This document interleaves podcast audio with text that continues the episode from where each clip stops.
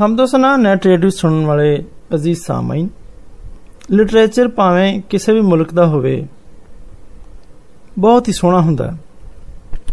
ਇਨਸਾਨੀ ਜ਼ਿੰਦਗੀ ਦੁਨੀਆ ਦੇ ਕਿਸੇ ਵੀ ਖਿੱਤੇ ਦੀ ਹੋਵੇ, ਬਹੁਤ ਖੂਬਸੂਰਤ ਹੁੰਦੀ ਹੈ। ਕਿਉਂਕਿ ਅਸੀਂ ਸਾਰੇ ਇਨਸਾਨ ਇੱਕੋ ਹੀ ਆਦਮ ਦੀ ਔਲਾਦ ਹਾਂ। ਮੁਲਕ ਚੀਨ ਦੇ ਅਦਬ ਤੋਂ ਇੱਕ ਕਹਾਣੀ ਮਾਖੂਜ਼ ਕੀਤੀ ਜਾਂਦੀ ਹੈ। ਕਿ ਚੀਨ ਦੇ ਕਿਸੇ ਪਿੰਡ ਦੇ ਵਿੱਚ ਇੱਕ ਬੁੱਢੀ ਔਰਤ ਰਹਿੰਦੀ ਸੀ। ਉਹ ਬੁੱਢੀ ਮਾਈ ਹਰ ਰੋਜ਼ ਆਪਣੇ ਘਰ ਤੋਂ ਮਿੱਟੀ ਦੇ ਦੋ ਭਾਂਡੇ ਲੈ ਕੇ ਨਹਿਰ ਤੇ ਜਾਂਦੀ ਤੇ ਪਾਣੀ ਘਰ ਲੈ ਕੇ ਆਉਂਦੀ। ਉਹਨਾਂ ਦੋਵਾਂ ਭਾਂਡਿਆਂ ਨੂੰ ਲੱਕੜੀ ਦੇ ਇੱਕ ਸੋਟੇ ਦੇ ਨਾਲ ਲਟਕਾ ਕੇ ਆਪਣੇ ਕੰਧਿਆਂ ਤੇ ਰੱਖਦੀ ਤੇ ਇੰਜ ਉਹਦੇ ਲਈ ਇਹ ਪਾਣੀ ਦੇ ਭਾਂਡੇ ਫੜਨ ਦੇ ਵਿੱਚ ਆਸਾਨੀ ਹੋ ਜਾਂਦੀ। ਉਸ ਬੁੱਢੀ ਮਾਈ ਦਾ ਇੱਕ ਭਾਂਡਾ ਤੇ ਸਹੀ ਸਲਾਮਤ ਸੀ। ਪਰ ਦੂਜੇ ਭਾਂਡੇ ਦੇ ਵਿੱਚ ਇੱਕ ਸਰਾਖ ਸੀ, ਮੋਰੀ ਸੀ। ਲਿਹਾਜ਼ਾ ਇੱਕ ਭਾਂਡਾ ਤੇ ਪੂਰਾ ਪਾਣੀ ਦਾ ਭਰ ਕੇ ਘਰ ਆ ਜਾਂਦਾ।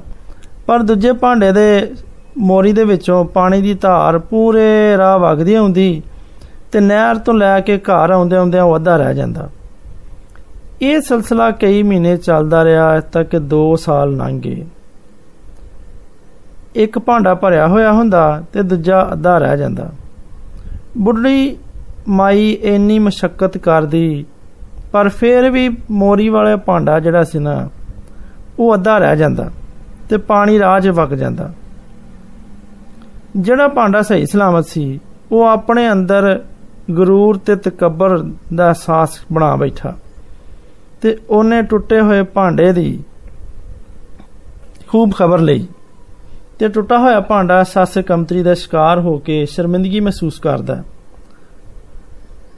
ਆਖਰ ਇੱਕ ਰੋਜ਼ ਉਸ ਮੋਰੀ ਵਾਲੇ ਭਾਂਡੇ ਕੋਲੋਂ ਇਹ ਜ਼ਿਲਤ ਬਰਦਾਸ਼ਤ ਨਾ ਹੋਈ ਕਿ ਬੁੱਢੀ ਔਰਤ ਇੰਨੀ ਮਿਹਨਤ ਕਰਦੀ ਏ, ਪਰ ਉਹਦੇ ਅੰਦਰੋਂ ਇੰਨਾ ਸਾਰਾ ਪਾਣੀ ਰਾਹ 'ਚ ਵਗ ਜਾਂਦਾ। ਆਖਰ ਮੋਰੀ ਵਾਲੇ ਭਾਂਡੇ ਨੇ ਇੱਕ ਦਿਨ ਉਸ ਬੁੱਢੀ ਮਾਈ ਨੂੰ ਆਖਣ ਲੱਗਾ, ਮੈਂ ਆਪਣੀ ਜ਼ਾਤ ਵਿੱਚ ਬਹੁਤ ਹੀ ਸ਼ਰਮਸਾਰ ਹਾਂ ਕਿ ਮੇਰਾ ਪਾਣੀ ਅੱਧਾ ਤੇ ਰਾਹ 'ਚ ਜ਼ਾਇਆ ਹੋ ਜਾਂਦਾ ਤੇ ਤੂੰ ਮੇਰੇ ਵਿੱਚ ਅੱਧਾ ਪਾਣੀ ਲੈ ਕੇ ਘਰ ਪਹੁੰਚਣੀ। ਇਹ ਆਖ ਕੇ ਉਹ ਭਾਂਡਾ ਜ਼ੋਰ-ਜ਼ੋਰ ਦੀ ਰੋਣ ਲੱਗਾ।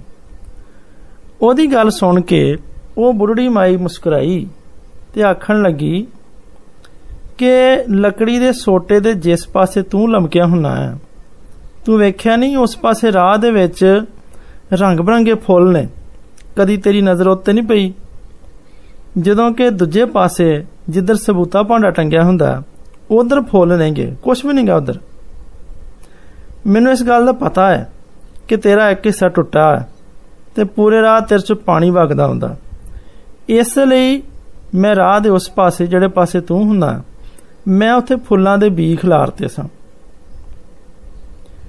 ਤੇ ਜਦੋਂ ਤੇਰੇ ਚ ਪਾਣੀ ਵਗ ਕੇ ਉੱਥੇ ਡਿੱਗਦਾ ਹੈ ਤੇ ਉਹਦੇ ਉੱਤੋਂ ਉਸ ਪਾਣੀ ਦੇ ਨਾਲ ਉੱਥੇ ਫੁੱਲਾਂ ਦੇ ਬੀਜ ਉੱਗ ਗਏ ਤੇ ਹੁਣ ਉਹਨਾਂ ਸਾਰੇ ਪੌਦਿਆਂ ਨੂੰ ਸਾਰੇ ਰਾਹ ਪਾਣੀ ਪੈਂਦਾ ਰਹਿੰਦਾ। ਤੂੰ ਵੇਖ ਸਕਣਾ ਕਿ ਉੱਥੇ ਕਿੱਡੇ ਸੋਹਣੇ ਸੋਹਣੇ ਤੇ ਰੰਗ ਬਰੰਗੇ ਫੁੱਲ ਉੱਗੇ ਹੋਏ ਨੇ। ਤੇ ਪੂਰੇ 2 ਸਾਲਾਂ ਦੇ ਵਿੱਚ ਇਹ ਫੁੱਲ ਤੋੜ ਕੇ ਤੇ ਮੈਂ ਆਪਣੇ ਘਰ ਨੂੰ ਸਜਾਉਂਦੀ ਰਹੀ। ਹੁਣ ਮੇਰਾ ਘਰ ਫੁੱਲਾਂ ਦੇ ਨਾਲ ਟੱਕਿਆ ਹੋਇਆ। ਦੂਜਾ ਭਾਂਡਾ ਤੇ ਬਸ ਮੈਨੂੰ ਪਾਣੀ ਹੀ ਦਿੰਦਾ ਰਿਹਾ। ਜਦੋਂ ਕਿ ਤੂੰ ਨਾ ਸਿਰਫ ਮੈਨੂੰ ਪਾਣੀ ਦਿੱਤਾ ਬਲਕਿ ਫੁੱਲਾਂ ਦੇ ਗੁਲਦਸਤਿਆਂ ਦੇ ਨਾਲ ਮੇਰੀ ਮੰਜ਼ਲ ਤੇ ਮੇਰੀ ਸਾਰੀ ਰਾਹ ਵੀ ਸਜਾ ਦਿੱਤੀ। ਇਹ ਸੁਣ ਕੇ ਮੋਰੀ ਵਾਲਾ ਭਾਂਡਾ ਖੁਸ਼ੀ ਦੇ ਨਾਲ ਭਰ ਗਿਆ।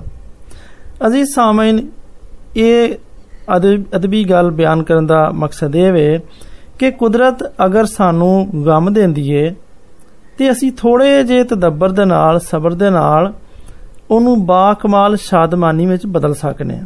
ਐਸੀ ਸ਼ਾਦਮਾਨੀ ਜਿਹੜੀ ਇਸ ਗਮ ਦੇ ਬਗੈਰ ਮੁਮਕਿਨ ਨਾ ਹੁੰਦੀ ਇਸ ਕਰਕੇ ਆਪਣੀ ਆਪਣੀ ਕਮੀਆਂ ਕੋਤਾਹੀਆਂ ਦੇ ਉੱਤੇ ਪਰੇਸ਼ਾਨ ਨਹੀਂ ਹੋਣਾ ਬਲਕਿ ਵੇਖਣਾ ਹੈ ਕਿ ਖੁਦਾ ਇਸ ਕਮੀ ਤੋਂ ਕਿਸ ਤਰ੍ਹਾਂ ਕੰਮ ਲੈਂਦਾ ਕਿਵੇਂ ਸਾਡੇ ਕੋਲੋਂ ਜਾਂ ਸਾਡੇ ਵਸੀਲੇ ਸਾਡੀ ਜ਼ਾਤ ਦੇ ਵਸੀਲੇ ਕਿਵੇਂ ਖੁਦਾ ਹੋਰ ਵੱਡੇ ਵੱਡੇ ਕੰਮ ਲੈ ਲੈਂਦਾ